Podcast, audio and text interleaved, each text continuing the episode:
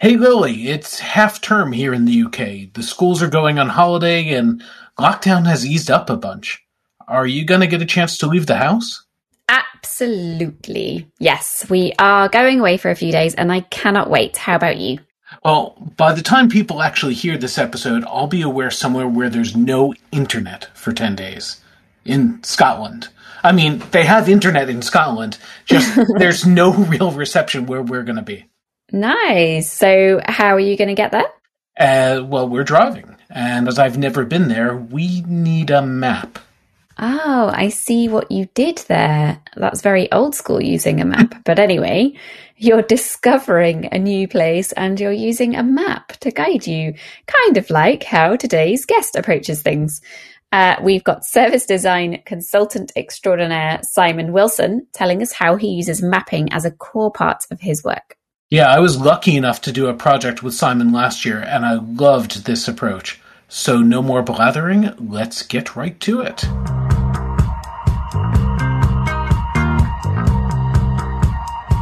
The product experience is brought to you by Mind the Product.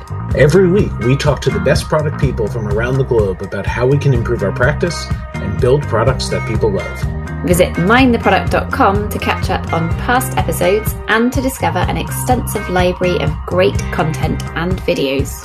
Browse for free or become a Mind the Product member to unlock premium articles, unseen videos, AMAs, roundtables, discounts to our conferences around the world, training opportunities, and more.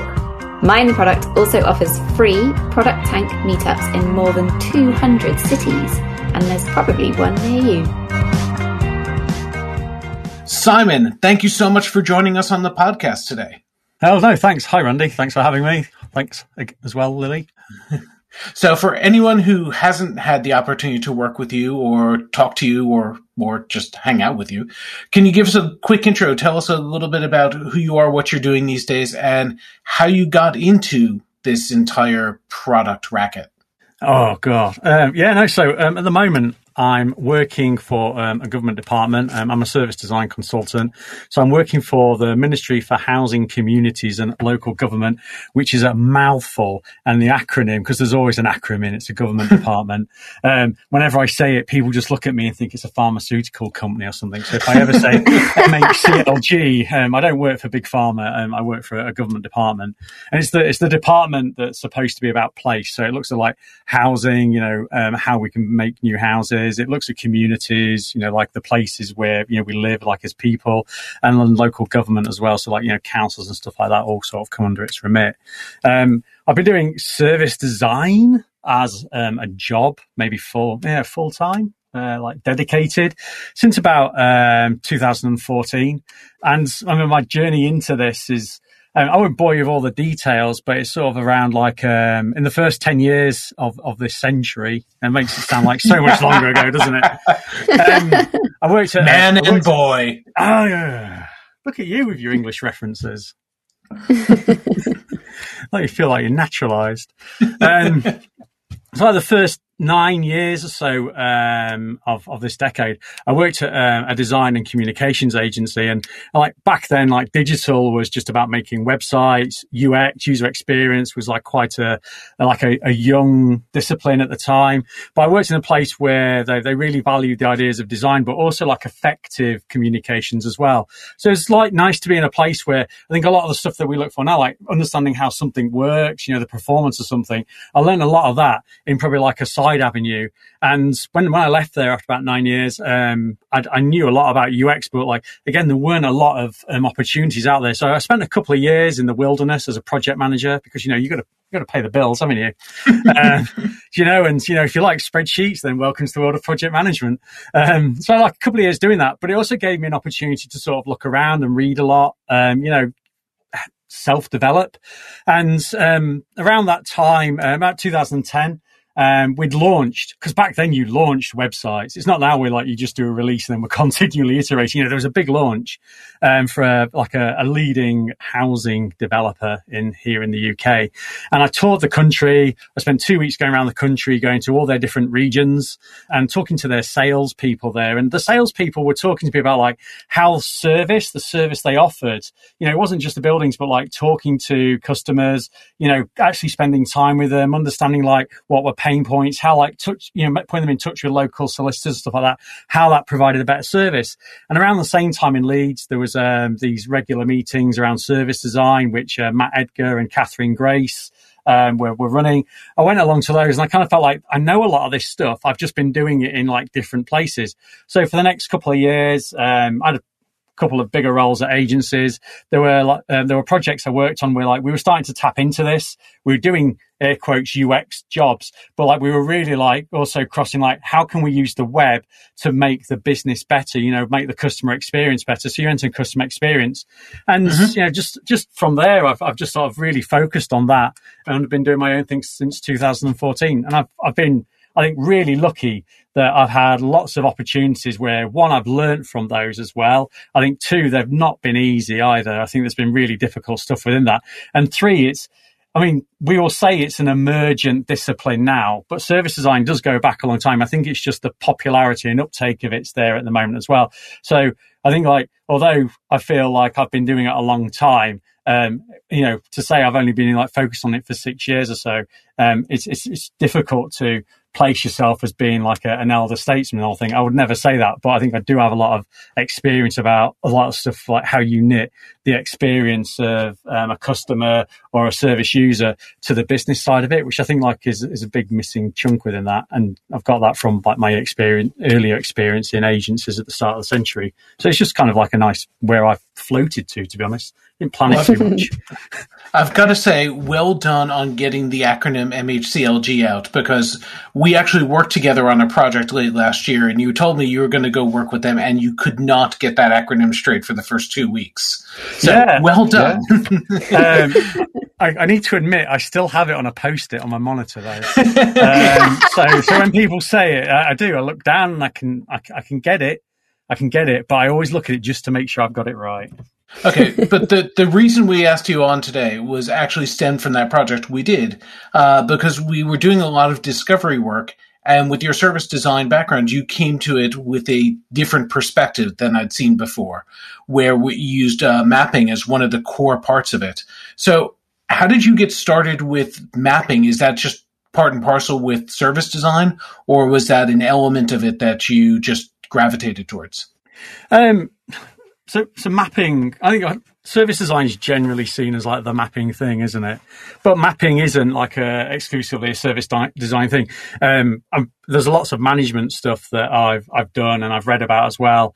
And you use mapping to you know understand like the trajectory of your company, you know where we're going to go. You do it, you know, you use mapping for strategic reasons. Really, I think one of the things that service design brings really strongly is is that using mapping as a tool allows you to uh, tangibly bring together and show um, a whole range of different things. So, like when we work together, Randy, I think one of the first things we said, like, we want to understand like the organization, don't we? What's the best way of doing that? Well, you know, different people work in different ways, but the most like common approach to getting everyone in the same place is to do something that's visual, you know, and that's clear as well in that visuality that allows people to, um, one, look at it and understand, two, see what's missing, what needs to be changed, and you know, three, just add to it as well. And I think one of the things that I've, i really like about mapping, it's not the only service design thing, is I think it's just it's a perfect collaborative tool.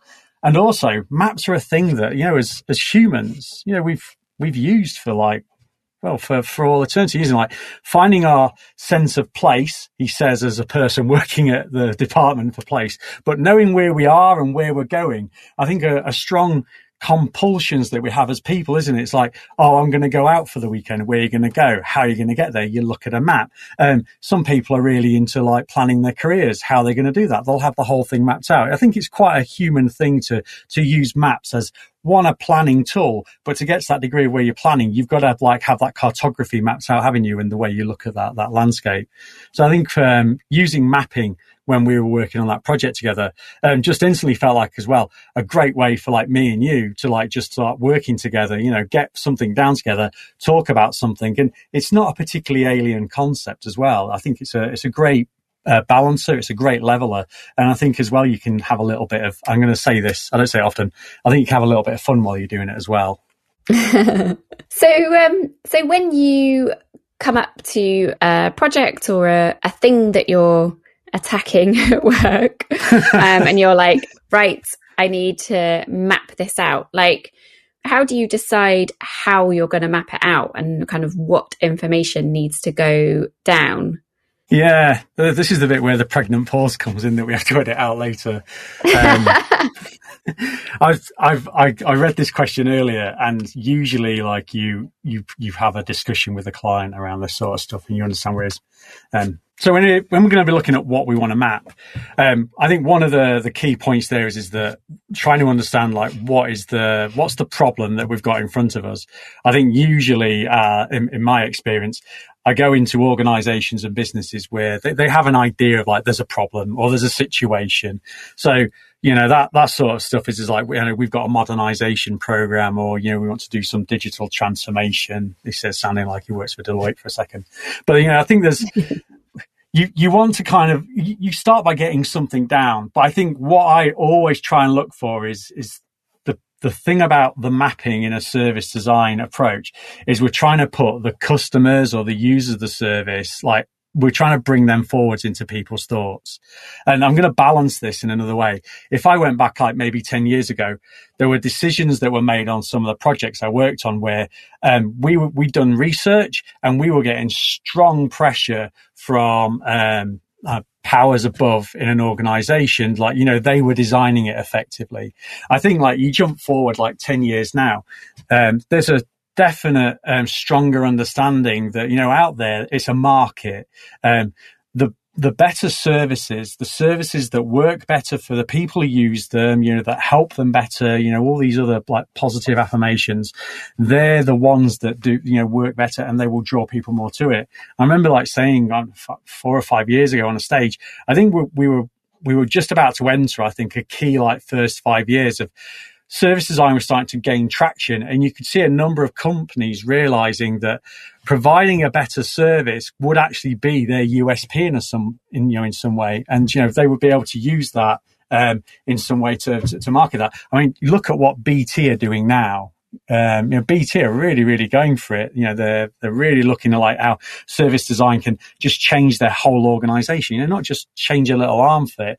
And I think that, I mean, I would have thought that would be there in like, um, in another five years time, but you know, to have an organization that size that technically does provide public services. It's not a government service, but provides public services. That for me kind of sets an interesting stall out. And you hear like stories of how bringing this thinking and bringing this approach to um, work. I've heard like electricity companies like spinning little teams up um, and saying like, you know, what if we were to redo our, you know, our, our, our, dashboard for customers? They go and just start right back at the beginning. So like, let's understand um, our customers. Let's understand who our customers could potentially be as well, and let's understand the journeys that they go through in their lives and like where we would complement that and where we would supplement that.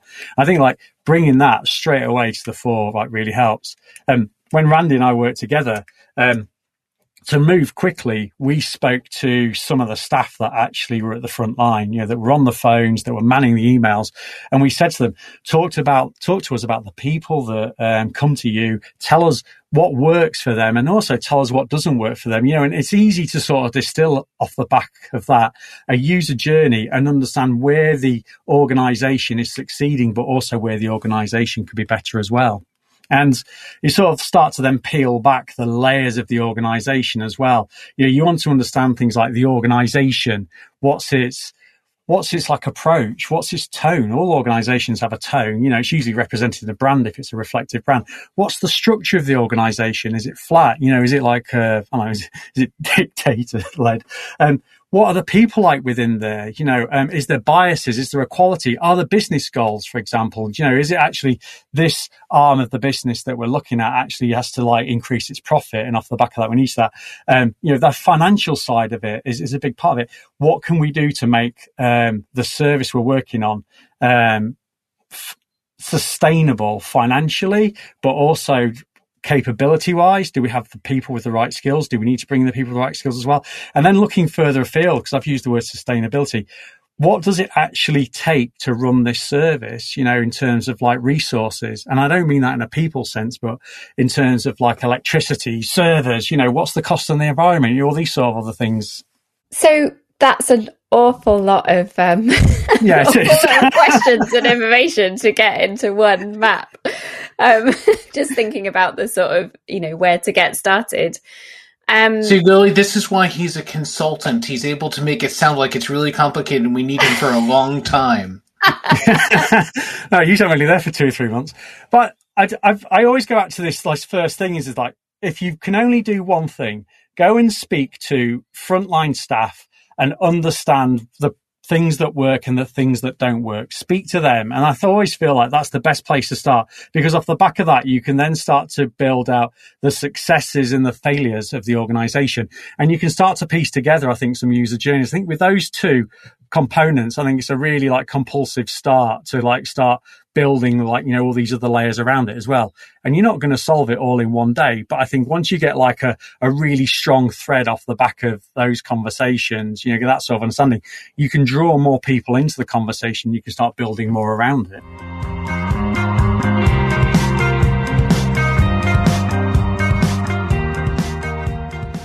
struggling to find the answers to your product questions? Keen to learn from others in the community and want to know where to go next in your career? Mind the Product can help. Mind the Product membership will help you to level up your career, build better products, and lead successful product teams. And as the world's largest professional network for product people, with decades of product management experience, you won't find this anywhere else. As a member, you'll get exclusive access to premium editorial, product experts, and product peers tackling similar challenges, plus brand new self paced online training modules that cover core product skills like goals alignment, prioritization, hypotheses and testing, and more. For more info and to become a member today, visit mindtheproduct.com slash join.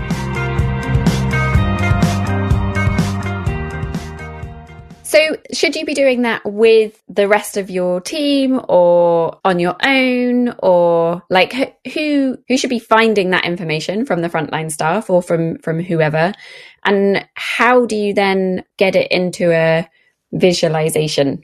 Yeah, um first thing is just go and speak to people. Um, you know, um, I always find when whenever I join somewhere, um, you'll have someone who's an ally it's the person who you'll turn to them and say, like, we need to talk to some people um, who deal with customers, who deal with users, who are the best people to talk to. And they'll always have someone they point you to. They'll either point you to, like, I know this is the head of our customer service team. It could be that they point to, I know the three people in the team that does that. They'll always give you that you know that first point and it's not a case of like i'll just talk to that one person that's it i think you need to talk to like several people um get that stuff down um I'm at the moment being remote like we are actually has its advantages because we can arrange um, chats through video and through phone a lot easier. We can use digital canvases. I know we all say we're sick of them, but you know the the thing is is that it, it's the work I've been doing recently has been incredibly sped up by that. It's easier to put a video appointment into someone's calendar or the same into mine. We can do a canvas on screen, you know, when we can do that sort of thing. Um, the, the visual side of it is I, I sometimes worry about the, the post-itization of, of our sector really. Um, I think at the very least, like using digital tools has, has reduced our, um, our horrible scruffy handwriting down to actually reducing it to using um, generally nice fonts on these canvases. Um, but if you've got, um, depending how much time you've got, you can start to like dig into not just like journeys and like visualizing them using pictures if we can do that. I mean working with councils they, they usually have stock pictures that you can sort of bring out if you want to do that. Um, illustrating is a really good example of doing that as well. But for, for most places most people I, I, talk to just creating like a, a, a left to right um, journey where you'll show like some journey stages. So, you know, usually you start with like someone wants to, you know, they're looking for something. They discover your service. They choose to your, do your service. You know, there's that engagement, you know, you'll, you'll follow that way through. It might be you lay on top of that. There's some sort of phases within that to kind of like, you know, group together some of those journey stages. So it might be that you have 18 journey stages and you can represent those in, in five or six, which makes it a little bit easy to pull down. And then I'd always supplement that underneath that with what's the customer experience at each of those stages as well. Um, if someone is is going through this journey, what do we hear to to you know what can we do to embellish that with real life stories off the back of that?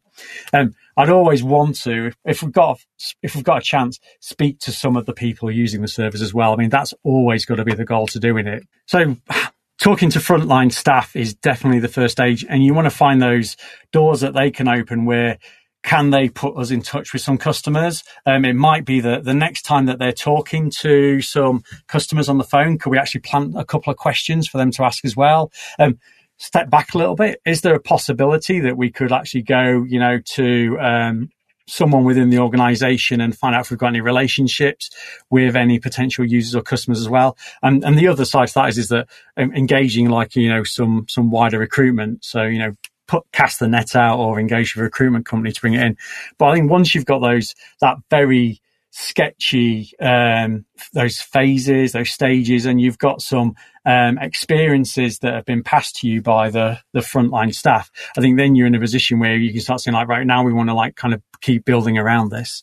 Um, and, and, yeah, you just, you just keep going down and down and down to the point where you start organ, start organizing stuff and saying like, we've spoken to 10 people and at this point of the of the journey they're hitting this problem. And you'd pull that out and say there's an opportunity there for us to explore something you know and you, you go through the whole thing. To to, to flip it as well because i do think like you know you should kind of talk about the things that are working because it helps you prioritize what you want to focus on and not focus on. This thing over here is really working. What's that? It's an email you know that's working at the moment. Well that's fine. Let's leave that over there for the time being. I think it helps you um, work through what are the actual problems you need to solve. And I think within that is also gives you the opportunity to do some analysis to break down if we were to solve this problem, what would be the advantages? And I think that goes into some of the business and organizational structure stuff I was saying before. Sometimes we look at a problem and say, that's the most important problem to solve. But because of business reasons, you know, it might be there's a huge cost against it. We can't do that straight away. But then like that's the point where the whole map becomes uh, a tool that the team uses together to work through what they need to do, what they can do, and what they should do. Okay, you've shared an awful lot, Si. So I'm going to try and, and rein you back in, and let's tackle some of this in a slightly simpler way. Yeah. Um, because you've started, you talked about customers, talking to customers, talking to staff, and looking at lots of other things where do you start? You said you probably start with talking to, to staff, maybe, but how many staff? How many people do you need to talk to? How deep do you go into this? How many personas do you create?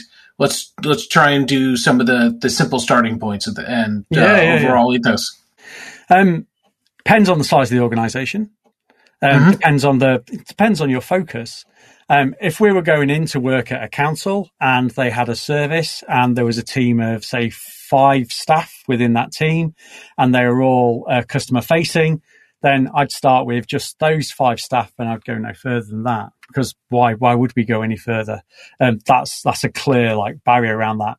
Um, always start small. Um, mm-hmm. I don't think there's anything where you'd want to um, go really really wide. But I think one of the things around discovery is you want to do. And I say this in a vague way. You want to do just enough research where you understand um, not just the good stuff, but I think you've got to understand like the, the scope and shape of the problem and the risks associated with those. I think you, you're only in a position where you can say you understand enough when one, you understand the problem. Two, you understand who that problem affects. Three, you understand how that problem affects the organization. And I think four, you understand the risks that are associated with those problems as well. And I think like, you know, they would be my, my four main criteria for, for, for anything. And what about, um, I've got so many questions, but I'm just going to ask this go. one.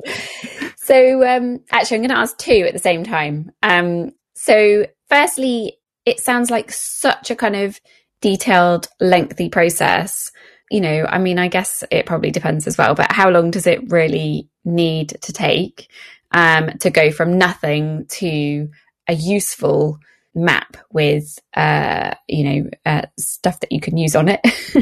and yeah. then um, also, you know, once you have that, how do you share it with other interested parties in the business? Do you just pull out the information that you need, or is there value in sharing the whole thing in its entirety and walking people through all of that? Yeah. Um, so I always kind of view that um, a map that feels it, it tells enough of a narrative is where you get to. And I feel that particularly on like small to medium size services, I generally think you could do that in a week. Like, you know, mm-hmm. you know, as a starting point. I think there are times when if you have the right people, air quotes, in the room, um, you could do that in like a day or two. You know, with a focus, no distractions, you could do that because it's it's a case of working through, you know, the, the, stages that a user go through. You want to like just kind of peel that through. You can make it a collaborative experience where every hour, like you're just adding to it, you're adding to it, and you're adding to it, and then having like some reflection on the second day, and then again, you know, going through like have we missed anything? Is anything want to embellish off the back of it? I, I generally feel that you know the thing that that stops the most progress is that we'll have those conversations a bit over here and a bit over here and a bit over here. Um, design sprints have their pros and cons, but I think one of the things they do allow is, is, is they give people a focus, don't they? And they remove a lot of the distractions. And I think if you were to have a go at doing like a service map is, is get people that represent different parts of the service in the same room, you know, and I think you could do that with five or six people say to everyone that there's no stupid questions here. Everyone can contribute to this and, you know, and just allow people to put stuff through. I've, I've been in situations where the most empowered people are the people who sit at the desks usually, not the managers, because they're having an opportunity to share like their experiences, which are actually the experiences want to draw out. Um, on sharing it, um, I would always look to pull out some sort of summary. Okay. I think it's kind of like the, you know, if you, if you really wanted to learn about a subject, you'd read a thin book. And then if you really liked it, you'd find the thicker book. And, you know, my map you know, the map that we've all done, that's the thicker book. I think you need to pull out some analysis and some slides mm-hmm. off the back of it that, that get people that, that top line view. Um, and yeah. in that, you'd probably want to include like some little grabs of, you know, these are some things that we spotted in the map. And then you'd link off to it. And again, goes back to the thing, people are, are more used, particularly after the past year of like getting access to these things. IT departments have lowered restrictions so people can get access to things like um, Mural and Miro as well. So, you know, th- those things are there. I think the, the thing that gets missed a little bit is taking people through the map rather than just linking them through to it is, yeah, if they're curious, link to it, but follow it up with like, right, we're going to have a walkthrough of this as well. And I think that's a harder thing to do digitally, strangely, because in, you know, if you go back to when we're offices, we would have printed it out on a plotter or something, or it would be like a big sheet of brown paper with post-its and we just like start on the left and work our way through. So I think like that's definitely one of the, the more tiring things that we do is walk people through. But it's like anything. It's like if you were going to show someone some advertising campaign you've worked on, anything like that, the context of what you're doing and providing your commentary and, allowing people to ask questions as they're going through it, allowing them as well to update it as you go along. I think they're all really valuable things. But the visuality of it really helps. So Simon, you've talked about a lot of different things that go into the maps, and I'm curious: um, is it just person A did this, then person B did that? Do you what other kind of information do you capture? Do you capture, you know, duration, who's the actors in the steps, what their moods are, what what's important to help communicate uh, the the real insights? Yeah, um, so I'd always, always, you always start basic with a basic journey of like these are the these are the steps someone will go through in a journey. It's always your starting point. The stuff you add on top of that would be um, stuff like time, duration, and delays and stuff like that. But I mean, you'd only add that like as a as you know an, an embellishment afterwards. It's, it's always about. I was I, I, always kind of like think of it like if you were to ask someone to show um, a map of England, draw a map of England um, and show where Liverpool and Grimsby are, um, they, would easily be able to, um, as long as they know like the geography of, of Britain, put Liverpool on the left hand side of a piece of paper and Grimsby on the right hand side. If you were to ask them about um, what's in the middle. I'm sure they'll be able to put somewhere like Sheffield and Manchester and Leeds and places like that as well. I think that's that's it. You know, those are the general sets. I think it gets a lot more interesting when we ask people to say, like, you know, what are the paths they would take. So if I wanted to get from Liverpool to Grimsby, the roads I would generally go along would be the ones, you know, the, the main motorways that go into that. But if I zoom in what I find is, is that, you know, around like tea time, for example, around Leeds, if I was doing that, like the motorway gets really, really busy. So you start to understand like there's loads of like little roads off the back of that that I could take as back roads. Those are like the additional details I think that you add as like, as you start to zoom in, once you start to add things like time and once you start to add things like the services and the channels that an organization has, those, those are the details that you, you start to get into there. And time for me is like the biggest biggest player in this. I think a lot of work that people do like misses it out. As someone going through a journey, my experience is like based on one one forward movement, which is time. That's my relationship with any service. So if at any point I have a delay, um, and I'm not expecting that. That feels like a pain point. And um, really, uh, common example is, um, you know, you, you, you all do two factor authentication, don't you? And mm-hmm. you're yeah, it'll say, I'm sending you a text message. And there's been times when like I've been waiting like three minutes and, you know, I've probably hit resend code like three or four times. That's a big pain point in a service for that as well. And I'd want to note that down. In some cases like that, that'll be though because of like a technological issue. That's not because of like a situation I'm going through. Sometimes there are other things around that that, that delay um, service as well. So I, I had a blood test last week. That's a service. Um, I'm not a medical professional. Um, I need the help of a medical professional. So I went for a blood test. And if I'd gone for that blood test on the Tuesday, I would have got the results on the Wednesday and I've had a chat with my doctor on the Wednesday. But because I went on a Friday and they don't work on the fr- Friday, uh, on the Saturday and Sunday, on the Mondays when I get the test results back, and that's when I get that thing. So, you know, I, if I was doing a map, I would consider that in some way, like this organization does not work on a Saturday and Sunday. So you need to factor that in. You know, working days is how an organization would think itself. But to me as a person, that's two days of waiting. I've got to factor into that. And I think those are like the human sides of journeys that I'd want to like embellish onto, onto a, a service map, onto someone's journey. You're making me feel very old, Simon, because you start talking about a delay of three minutes for uh, for two factor, and yes, I totally have gotten frustrated with that as well. But all of a sudden, I flash back to being a kid and having to send a self addressed stamped envelope and wait six weeks, and now I feel like just shouting "Get off my lawn" and things like that. Anyway, anyway, totally moving on. Um, we think we have time for one more question, and so we've talked a lot about maps and the information that goes onto it, and you also talked a lot about uh, communicating the information and pulling out things and how you uh, share it and give people a walkthrough and pull things out. I'm curious, in the end, what is the most important thing? Is it the map itself? Is it the artifact? Or is it the conversation that you have about the artifact? It's definitely the conversation. Um, my, one of my big fears around um, service design is people will talk about maps. And um, we were talking about this earlier. Maps for me are a thing that you use for movement. They help you to get to places. It's about service designing. I feel that too much we use the maps just to just to just to basically um, reflect a current situation. What we should be doing is using those maps as a a catalyst for conversation to work out what it is we need to do. And then like here, this is it for me. Like this is the other half of the work. We then get on and do that work. I think a lot of the stuff that comes up with service design is too much in the sort of research and analysis area. And it needs to move on to like you, use the maps to kind of show like how we can do movement. And like Wardley maps for me are like a really great example of that. You know, you can show this is where something currently is. This is where we want to move something towards. And I think service maps should be a part of that. As a service designer, more people need to be more doing more of that designing. Like we've recognized a problem. What are we going to do to help make that problem work? And that catalyst for conversation is then like you get the right people together or the best people you can get together to recognize what can we do to change this situation and then get on doing the designing, but also get on with like the, you know, solving that problem really.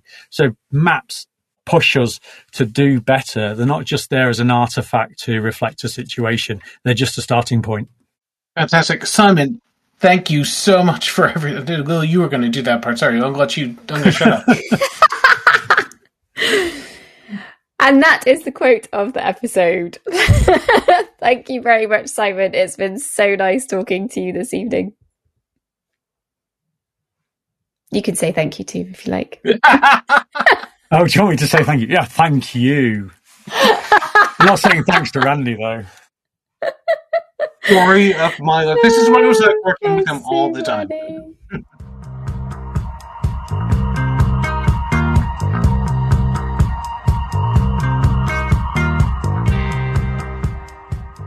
so much information in that episode, but all of it very inspiring. And it's definitely making me want to dust off my Sharpies and my post it notes and get drawing. Yeah, I actually had whiteboard cravings during that conversation. Is is that weird? It's been a while since I sat with the team around a board plotting stuff out, and I miss it. Me too. Um, and I can't believe you're craving whiteboards, but you know, that's okay. um, I have one big question for our listeners today. Has this episode made an impact on you, and will you do anything new or different as a result of listening? Uh, Lily, that's two questions. But yeah, it would be great to know if we're having a positive impact on your work. Do let us know. Uh, you can get us on the Twitters. You can get us all over the place. And we'd love to hear from you. In the meantime, we'll see you next week.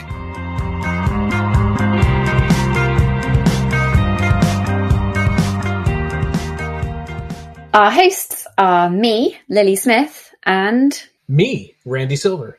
Emily Tate is our producer, and Luke Smith is our editor. Our theme music is from Hamburg based band PAU, that's P A U. Thanks to Arne Kittler, who runs ProductTank and MTP Engage in Hamburg, and plays bass in the band for letting us use their music.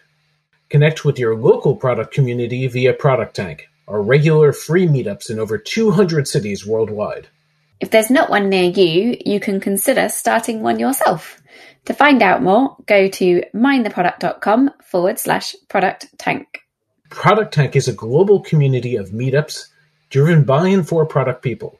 We offer expert talks, group discussion, and a safe environment for product people to come together and share learnings and tips.